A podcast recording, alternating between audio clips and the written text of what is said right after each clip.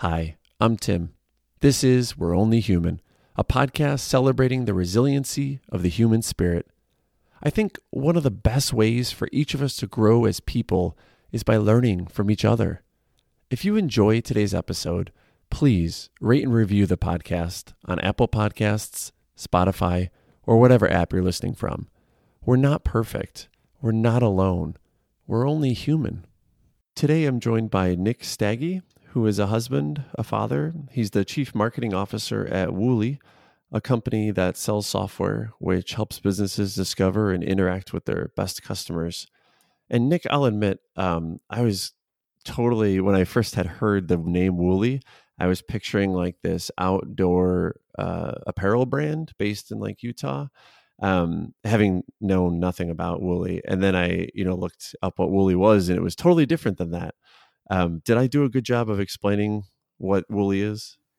Yeah, I think you did a great job. Um, we like to have fun, and and the name is definitely unique and out there. But you know, at the core, Woolly is is about building real relationships with customers.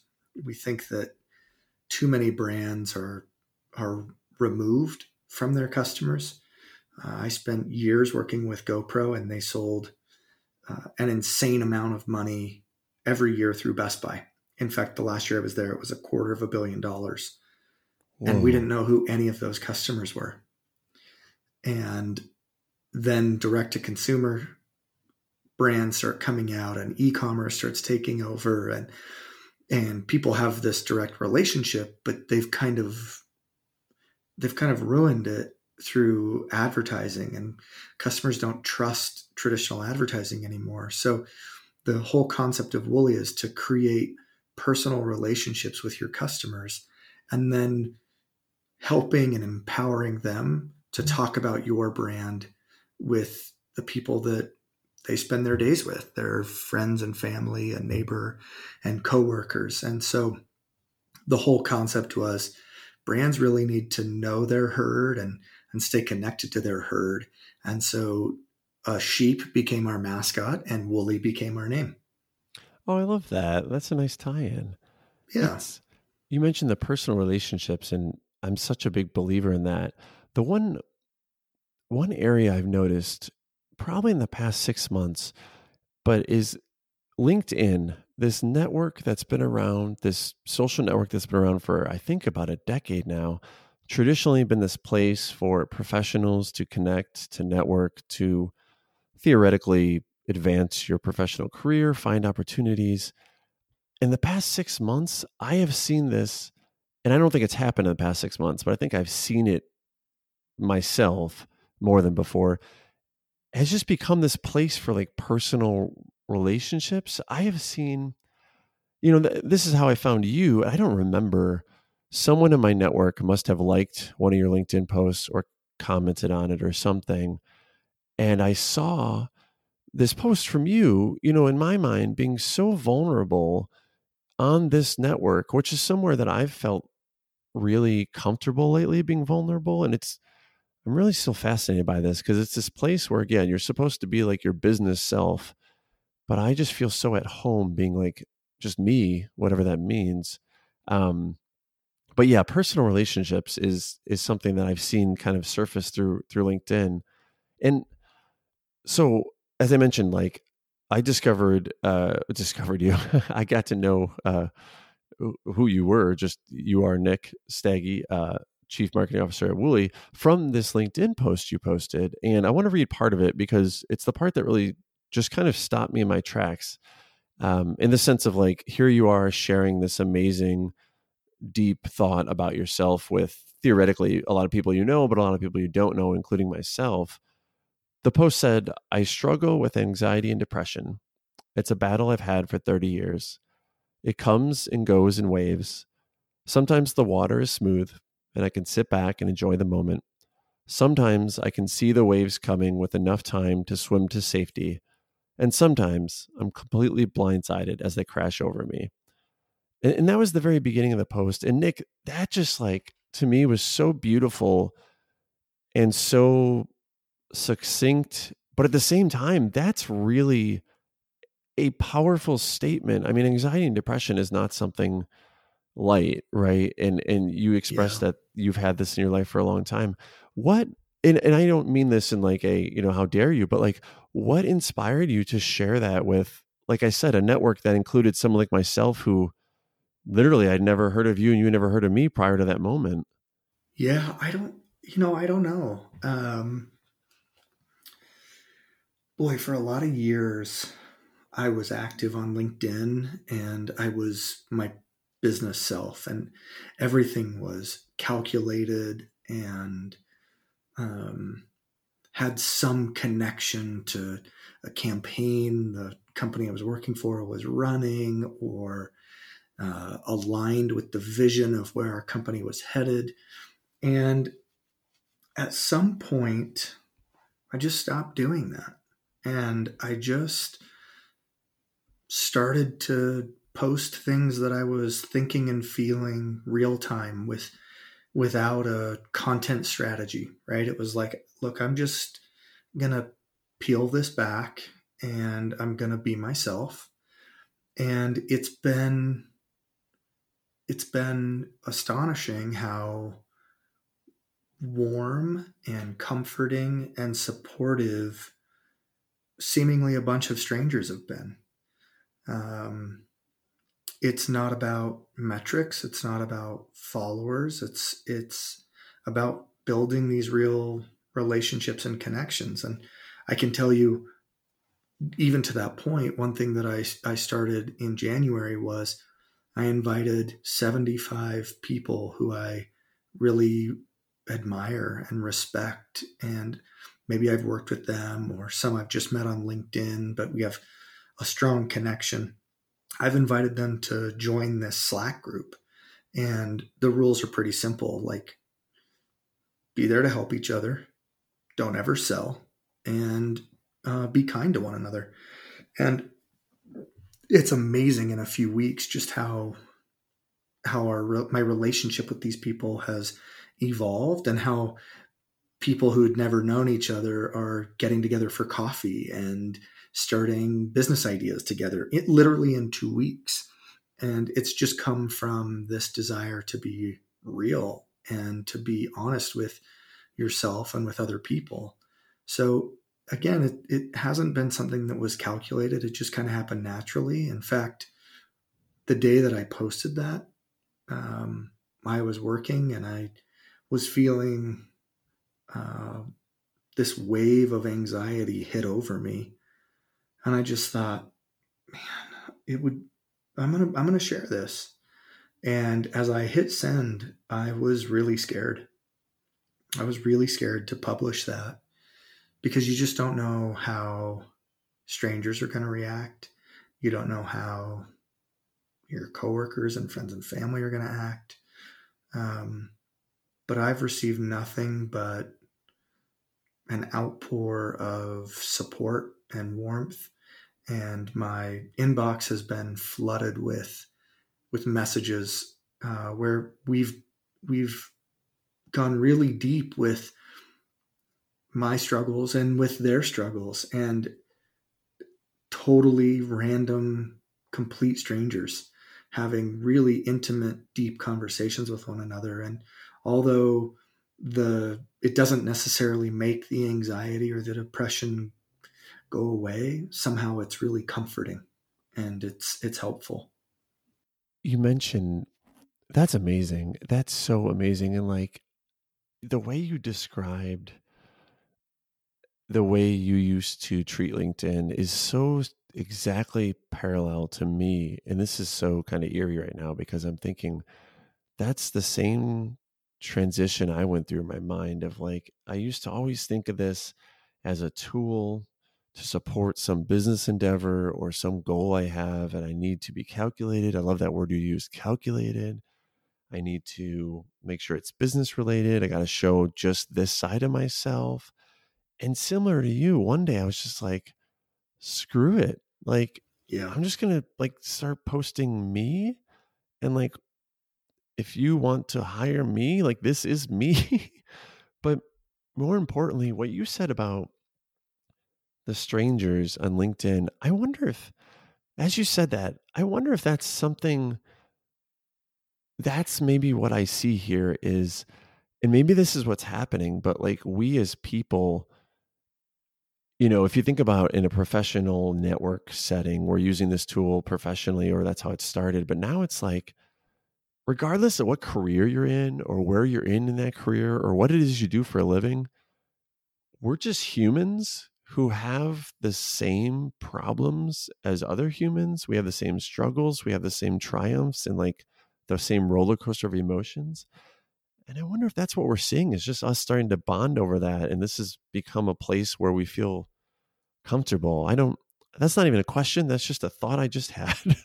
yeah. No, I think it, it's really interesting. Um, because I do think we're getting more comfortable and and we're realizing that there doesn't have to be this clean separation of who I am as a person and who I am as an employee or as a business professional that those two things are actually one and the same and I think when we recognize that we actually become um, a more well rounded individual and we probably become a more effective uh, professional.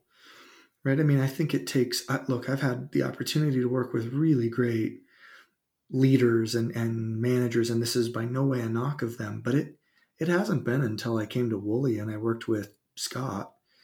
Uh, Scott Paul's the founder of Woolly, that I felt comfortable sharing that not questioning, boy, how's he going to react? Is he going to judge me for this? I'm I'm his CMO. I'm sitting on the executive team. I'm going to board meetings. I'm meeting with investors. Is is this something that's going to tarnish how he views me? And and I've always questioned that in the past. And with Scott, I didn't question it. Um, what's kind of funny is I think it was a, a few hours later, Scott shared my post with his own comments saying essentially like how, how do you respond when your cmo posts something like this six months ago I, I wouldn't have known how to respond. I would have had these questions but now i'm starting to realize that this is just real life and it's support. And the next day when i walked into work scott high-fived me.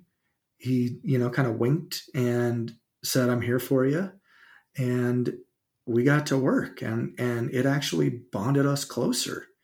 So i think it's it's something that that people are starting to realize. It's okay to acknowledge that i'm a human being and you're a human being and we have ups and downs and we don't need to hide from those things. That post you mentioned that your ceo scott shared i saw that too.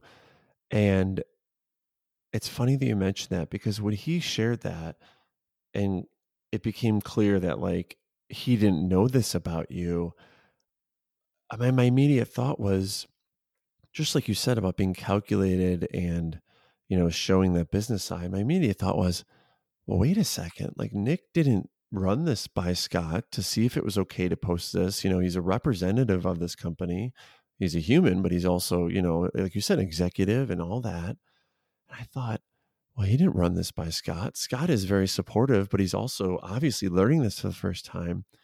And then I just got that warm feeling like, oh my gosh, here's just two humans working together. They're obviously great friends, they support each other.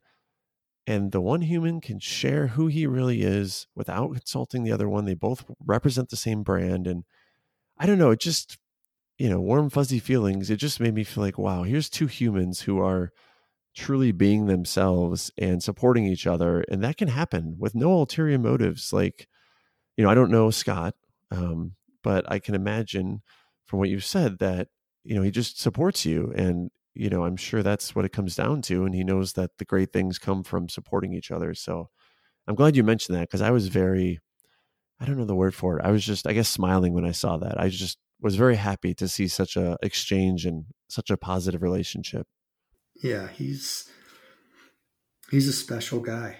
He he understands that that we're people first, and you know in our in our interview even when when I because I approached Scott uh, about about joining Woolly, we had this conversation that my dad taught me many, many years ago. Um, he was a company man. He, you know, he worked for the same company for 30 years. And he made sure to teach me though that he didn't actually work for for his boss. He worked for his family. And it might sound like semantics, but I think it's I think it's quite um, I think there's something beautiful to that. That yeah, Scott signs my paycheck, but I don't work for Scott. I don't I don't work for Woolly. I happen to work with Scott and I happen to represent Woolly, but at the end of the day, I, I work for my family and I work for myself. And I have to be honest and true um, to my family and to myself first. And if I do that, I think it actually makes me a better employee because I don't ever want to let my family down. I don't ever want to put my family in a bad spot. And that that compels me to be the best I can be in a professional setting, but it doesn't mean I have to check my personal life at the door. It doesn't mean that I have to um, disregard the things that I'm feeling or struggling with or or elated over. Um, all, you can actually find inspiration in your low moments and your high moments, and it's about being honest with yourself. And hopefully, you're able to work with people who embrace that and are true to themselves and honest with themselves and you as well. I love that. I love that about the the high moments and the low moments too. That's something I've been really learning from this podcast is being reminded to remember, you know, those moments and remember where you were, how you got high and how you got low and then being able to learn from that and recognize that. You mentioned your you know, working for your family. I love that. And, you know, the rest of that LinkedIn post that initially introduced me to you, you kind of talked about how you, for years, tried to kind of hide this struggle you had from your family, friends, your colleagues. Um, but then, you know, over time, you were learning that this is kind of something you didn't have to fight alone. I'm curious, like, what was it along the way that kind of suggested to you that you don't have to do this by yourself? Um, I don't know if there was a, a moment where that hit me. You know, I don't. I don't think there was a, a, a situation or an instance where that thought happened and snapped into my head. I think just over time you start to realize that wow, I, I might be able to hide this from my CEO for six months, but I can't hide it from my wife. I can't hide it from my kids, even if I don't acknowledge it and talk openly about it. They can sense it, they can feel it. And when you, when you, a, a family is there to help each other and to pick each other up. And if, if I don't give myself um, if I don't give my family that ability to help me and to pick me up, what kind of husband and dad am I? And I, you know, I want to teach my kids it's okay to be vulnerable. It's okay to be honest with yourself and others, and and to help and to help people, and to allow others to help you when it's needed. And I, I think that's really strong. My dad's always been the guy who's been the first one to be there to help someone else and I thought that was the ultimate sign of strength. But I, I don't know when I started to realize this, but I, I think an equally powerful moment of strength is accepting help and recognizing that you need it. I couldn't relate to that more. That's probably the biggest thing I've gotten over the past months of doing this podcast is and, and it comes up with every person I speak to. And I feel like I'm I've been blessed with the opportunity here to speak with people from different walks of life and that that second part you said that being able to help others is such an amazing thing. I love it. It feels great.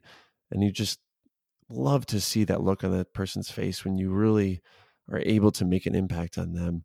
but that second part of what you said of actually being able to accept help from them is just magnitudes more powerful because um, you're helping them now in a way that you never thought possible. And I, I don't know about yourself if you've struggled with this in the past, but I struggled so much with not asking others for help. And also, even if they offered help, not accepting it. And not even because I felt like I was too good for it, but just because I could not see why I would need your help. Like I'm an independent human being who is capable of doing this myself. So I just love that you pointed that out, the idea of accepting help. Was that something like you throughout your life struggled with? Like have you been okay asking for help and accepting help or is that something that kind of is also you've been kind of learning that you can do more of? It's definitely something that I've learned more of. Um, for me it's it's like what could someone really do to help you know like like no offense tim but there's there's nothing that you could really say or or probably do to help me th- overcome my anxiety but that doesn't mean that you can't help me through it or help sure. me in, endure it um, and, and for me it was always that that kind of like well I appreciate the offer, but you're going to do what you do to try to help, and I'm still going to have anxiety. And what I what I've realized over time is that while nothing cures it, while nothing helps, conversely, every everything helps, and everything um, can be comforting and, and lend a hand. So I don't know, maybe, well, February 6th will make 14 or 15 years now since my oldest had a traumatic brain injury. And I'm so glad to report now you'd never know that she had a traumatic brain injury, but she was 15 months at the time. She was life flighted to Primary Children's Hospital. Oh, wow. Um, she had multiple brain surgeries and was in a coma for a month. And multiple times the the doctors would come in and tell us you need to go say goodbye she's not going to make it through the hour she truly is a miracle and i think it was in that experience that i saw so many people there wanting to help but knowing there's nothing i can do to help Nick's daughter get better right like there there wasn't even yeah. doctors were like I don't know what else to do. This this is going to be a miracle. But they were there and they were offering and they were showing support and that was so comforting and that was so helpful. And so I think we have to we have to recognize that we we're not going to be able to take away someone's pain or their struggles or the the things that they're battling with. But we certainly can offer warmth and support. And if even only for a moment, it helps brighten someone's day and makes them feel better, then God, that was totally worth it.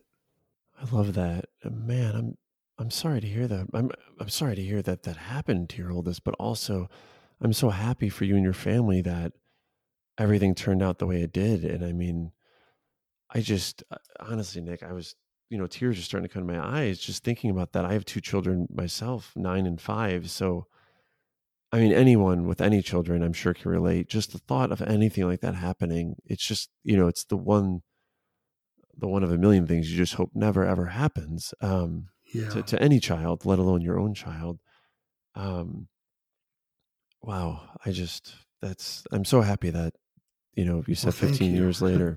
Yeah. so are, so are we. She's, um, she's got a special light around her and she certainly offers great comfort to me when I'm feeling this way and a, and a reminder that, you know, life is, is really great and there's so much to be grateful for and, and happy about and to recognize. And, and I think that's part of the, that's part of my battle, at least with anxiety and depression, is logically, I know these things.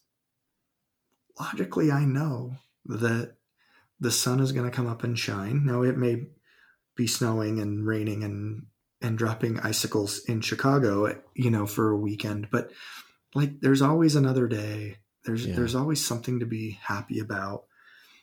Life is inherently good, um, but sometimes no logically knowing that, but then not being able to emotionally um, feel that that can be really exhausting, and it, it can be a it can be a challenge to try to deal with that dynamic.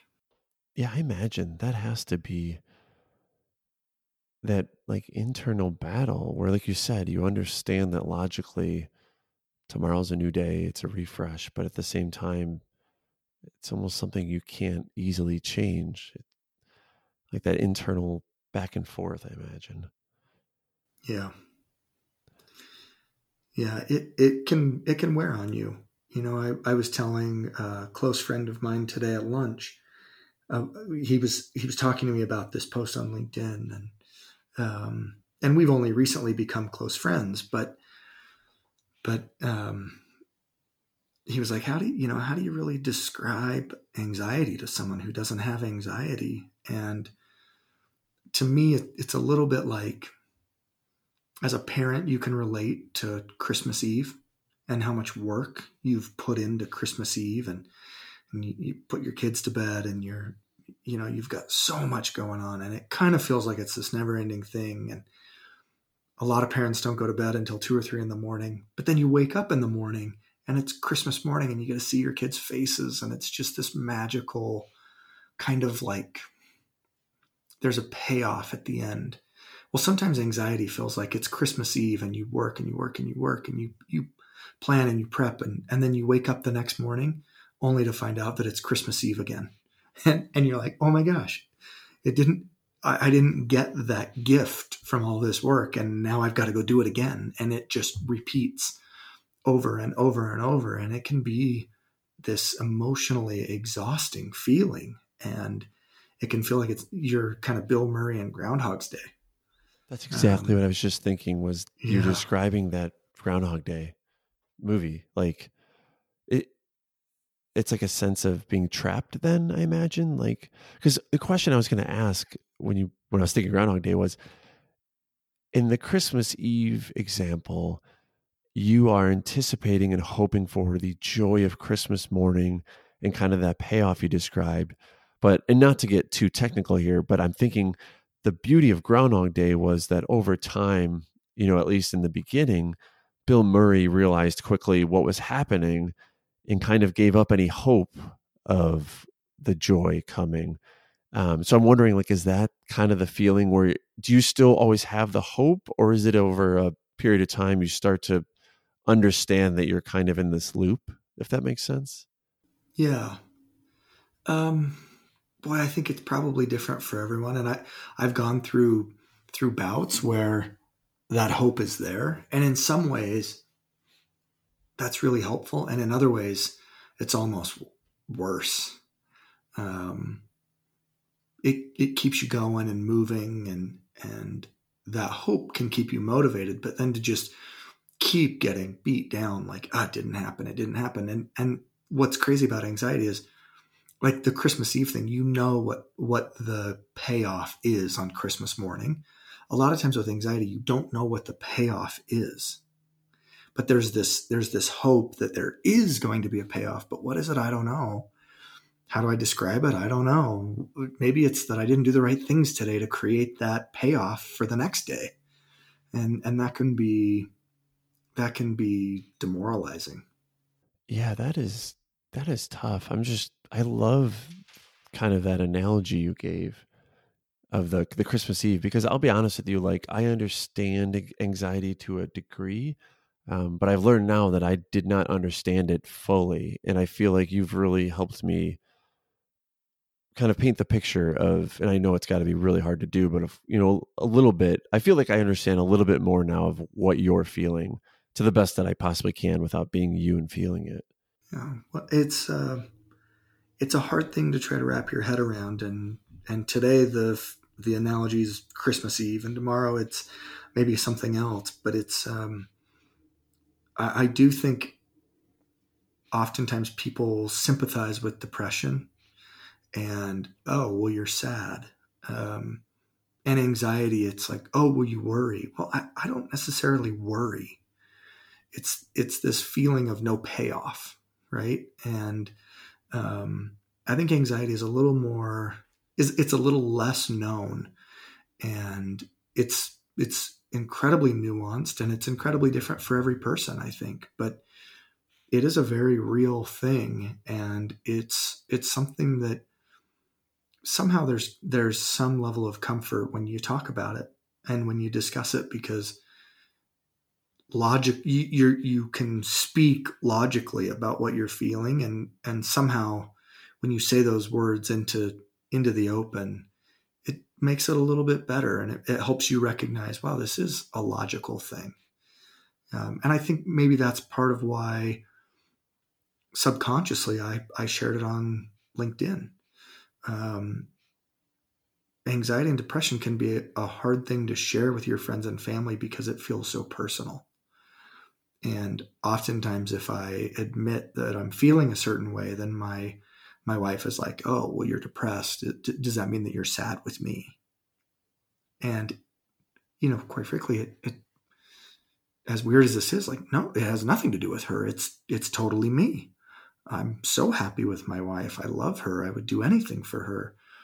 But it's hard for her to not internalize that she is the cause of that depression or that my CEO doesn't believe that my workload is the cause of my anxiety. Um, so it can be harder sometimes to share with those that are closest to you because it can unknowingly they can kind of take that on as it's their responsibility and then it it adds a layer of pressure to both both parties where when i spoke it out into existence on linkedin and there were uh, hundreds of thousands of people that, that read that post and literally thousands of people who've responded back it it wasn't about them and it really wasn't even about me. It was about the anxiety. It was about the depression. And there, I didn't expect that. I didn't expect that that could be healing like it was. I like that way of thinking about it, that it was healing. That's very much how I feel about this. Um, you, when you talk about, you know, the fact that you shared it on LinkedIn with, with, you know, you said, thousands and thousands of strangers, and how it's hard to talk to uh, family, you know, friends about things like this without, like you said, kind of them not necessarily understanding how it's a, that they're not the ones causing it for you. Did you had you told anyone about this like in your life prior or was this like just when you happened to kind of maybe even subconsciously feel like it was the time to tell people? Yeah, I, I've definitely told my my wife and my parents, um, and a couple of really close friends. But but really, I've I've kept it under wraps because you you don't know how people are going to react, and you you don't want someone at work to um, judge you because of it or or think differently of you because of it. So I've I've shared it closely and uh, or, you know, I've shared it with close friends and family, but but that's it. This was the first time I've kind of publicly put a stake in the ground and said, "This this is me, and this is something that that uh, I deal with." And you know, I post I I posted it kind of scared to hit publish, and I went back a couple times and thought, "I'm going to delete this," and I decided not to, and I'm I'm so glad that I didn't because now I'm able to have these great conversations with people like yourself. Um, I have someone on my team who's since come to me and said, "Val, I struggle with the same thing," and we're talking about it and working on it. It's built a bond between me and my CEO, Scott.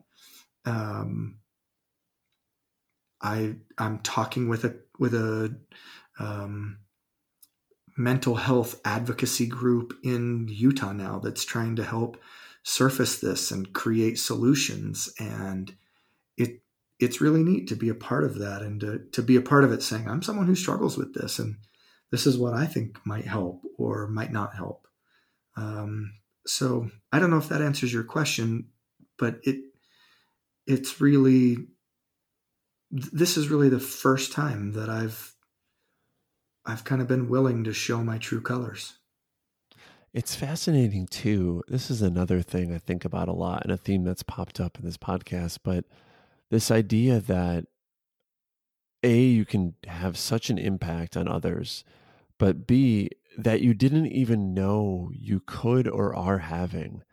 Um, you know, you think about an alternate route here where you don't publish that on LinkedIn on this tool that has this reach to so many people. Um, and maybe you keep it to yourself. Maybe you share it with a few close friends or, you know, family. Um, and maybe it doesn't reach as many people and it doesn't Im- create the impact that you've created it just makes me think about you know not not necessarily that we all have a responsibility but we all have the opportunity whether we realize it or not to create such a positive impact on others. Um you know i just i guess i'm just saying thank you for you know not deleting that and for for sharing that because i mean that's great you know connecting with someone at work and like you said people have reached out to you and it's like you know, you think about the ripple effects, especially if we're talking about volumes and volumes of people, thanks to the internet, you know, we can connect all these people now. That ripple effect of your positive impact, I'm sure there's even the edges of it that you've yet to hear about where you've created a difference in someone's life and they haven't had the opportunity to actually tell you that yet. That's just such a amazing thing to me now and I'm I'm so happy that you were able to to do that.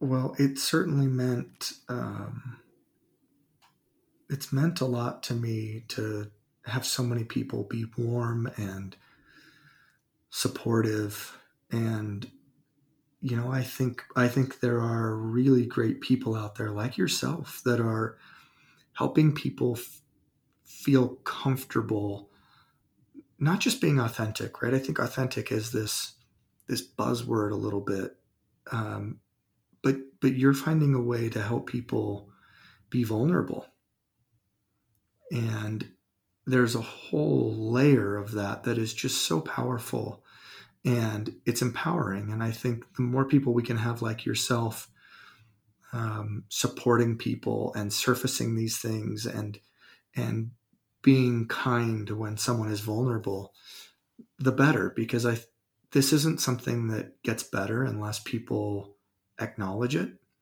And start working together to to solve and to to to be there to lift each other up when it might feel impossible to pick yourself up. So uh, I appreciate the kind words you shared, but I, I look at the the work you're doing and the way that you are approaching this, and I just I hope that more people follow your lead, myself included. Well, thank you. I appreciate that lift them up. Uh, I love how you said that. To me, that's really what it's about. Is just we all have the ability to lift each other up, and at the end of the day, you know, that's. Um, I, I interviewed um, Eve Simon a couple episodes ago, uh, another great interview, and she talked about how you know I, I might not be quoting exactly, but this idea of there's nothing for us to gain by being negative. Like you're not going to win anything by pushing others down.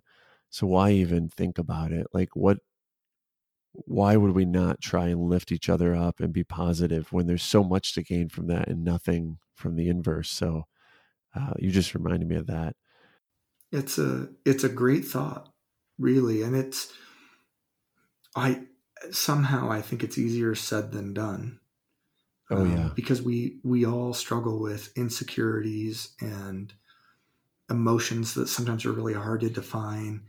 And you look you look up and you're like, oh wow, I was I was being negative. I was uh, I was judging. I was uh, thinking selfishly. But having empathy and and understanding how to exercise that empathy, that's a superpower, right? I mean it it is it is a superpower to be able to listen to someone else without motive, just just to understand, just to be there, and sometimes it's it's the people who don't say anything at all, but they're just there that make the biggest difference. That's so true. I love how you said that, Nick. Uh, empathy being a superpower. I think that's absolutely so true. You know, I love, you know, I was, whenever I interview someone on, on the podcast, I love to kind of, to the best of my ability, you know, kind of see what I can learn about them and, and, you know, kind of who they are as a person. And, you know, since I was on LinkedIn, you know, and you're pretty active on there, I saw this other post of yours and, you know, I won't read the whole thing, but you just kind of talked about how we're all just, you know, we're all just just people. I mean, you literally said we're all just people after all, people with hobbies and interests, people with insecurities and needs, people with dreams and aspirations, people who want someone to just be real with them. And that, Nick, those one, two, three, four, five sentences just spoke to me because that's such a theme in my life. And what I've really learned over the past couple of years is that and I really struggled with this. I we're all just people. I mean, like you think about anything that gets done in this world. I mean, for better or worse, it's because one person and another person got along and achieved something. And now that could be that, you know, that person was able to help them out and they helped each other out or they did it out of the goodness of their heart or whatnot. But like you said, we all have needs, insecurities, dreams, hobbies. Like we're just people. And yeah, I just I I get the sense that you like the same way I said that's just kind of like my mantra. It seems it might be I don't want to speak for you, but it seems like you have a similar mantra, like where you just believe that we are all people. Is that fair to say? Yeah.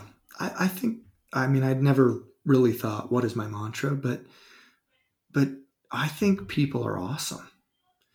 I, I think there's so much to learn from from each other and to appreciate about the human being sitting in the car next to you or um, interviewing you for a job or waiting in line at, at McDonald's behind you, right? Like, if we just took a moment to look up from our screens and to interact with one another, I think we'd find that there are so many great people out there who are inherently good and have a lot to share and a lot to give.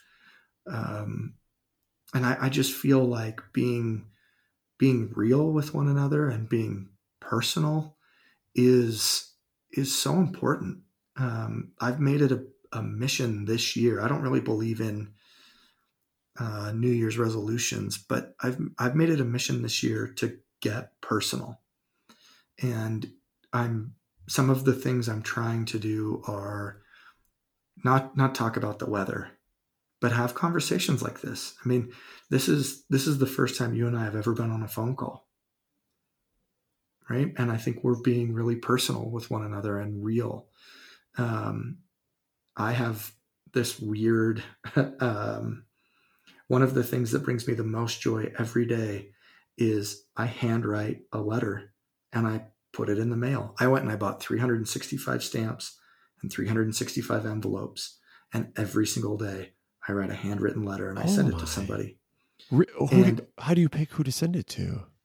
So I have a Google spreadsheet of people that uh, come to mind. And I, right now, I've you know I've sent 27, and I've got a list of like 13 other people. I have no idea who the other 300 plus are going to be. But every couple of days, I'm like, oh my gosh, it's been so long since I've talked to this person. I'm not going to send him a text message. I'm not going to email him or reach reach out to him on Facebook.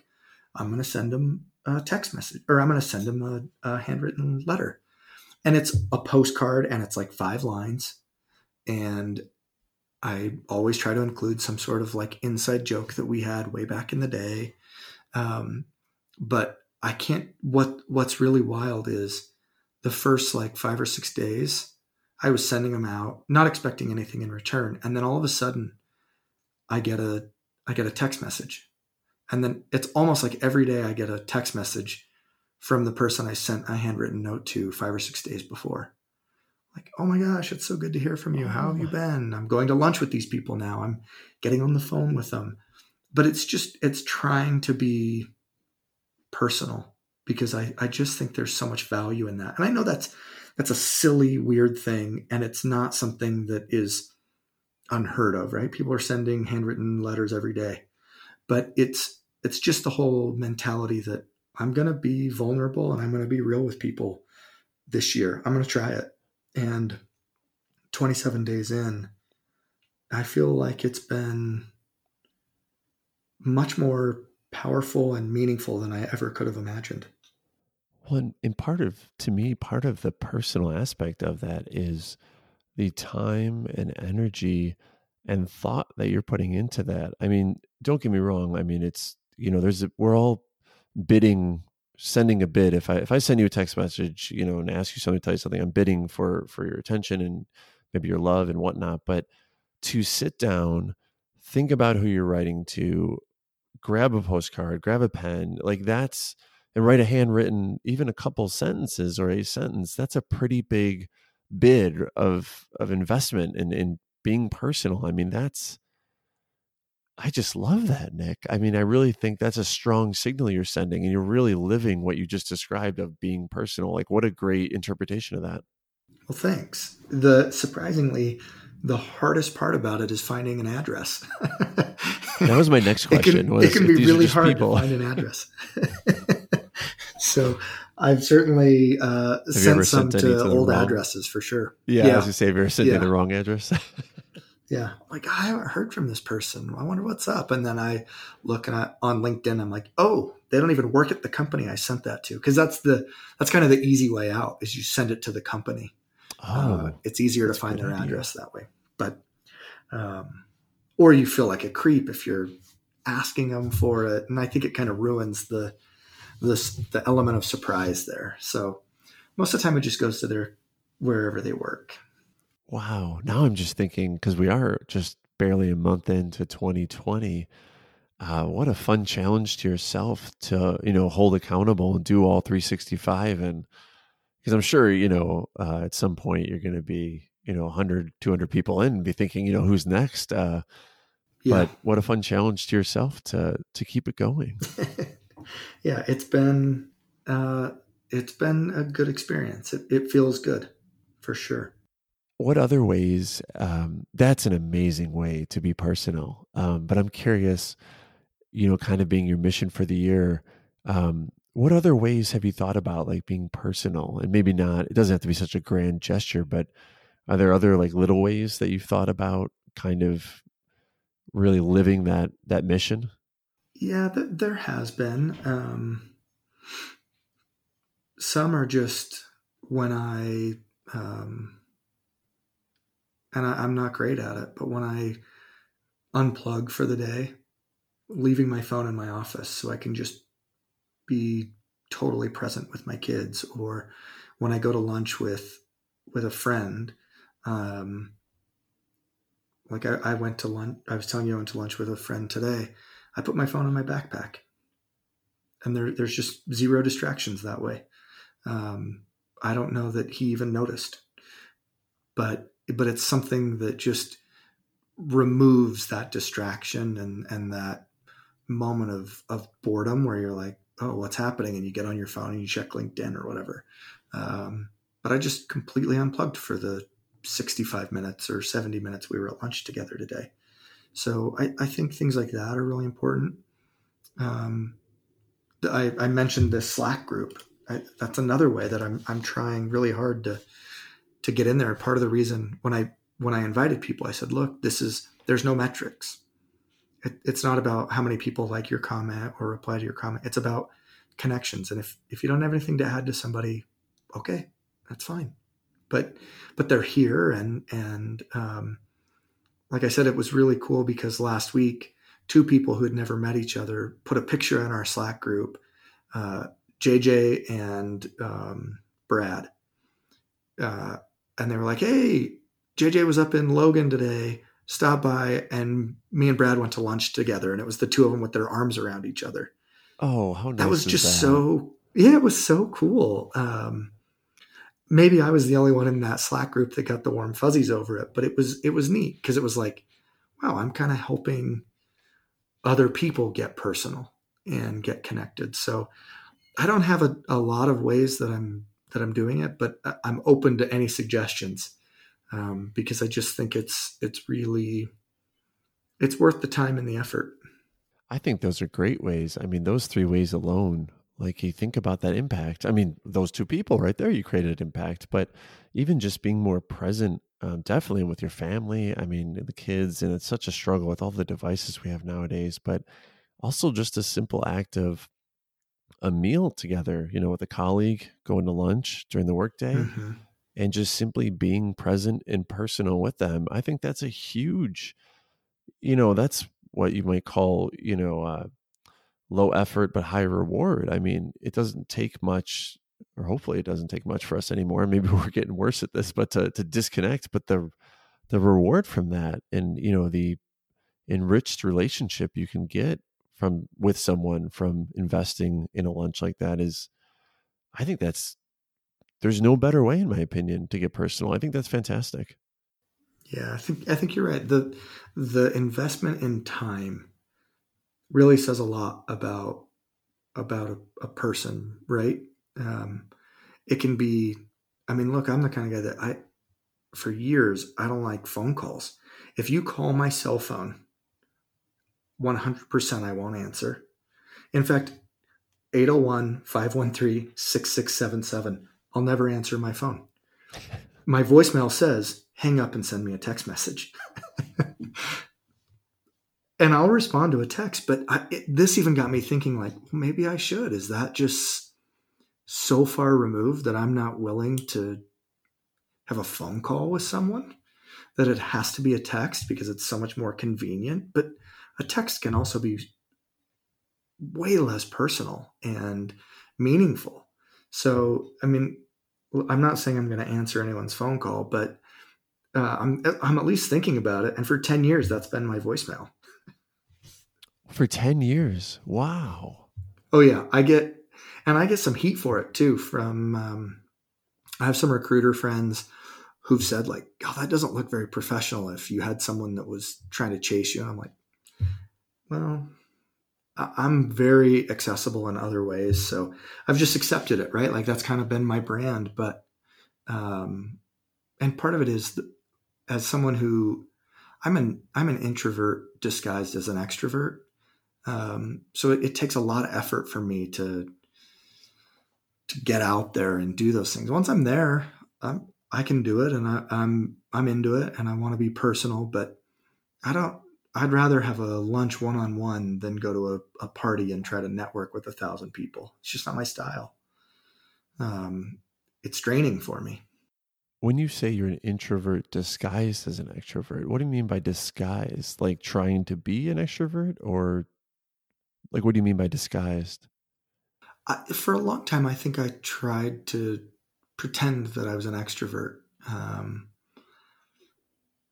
and I think if you ask people who I've worked with in the past or who have been close to me, they'd say, "No, no, he, you're an extrovert. You're crazy," and I'm not. I I thought that in order to be successful in business, I had to be an extrovert.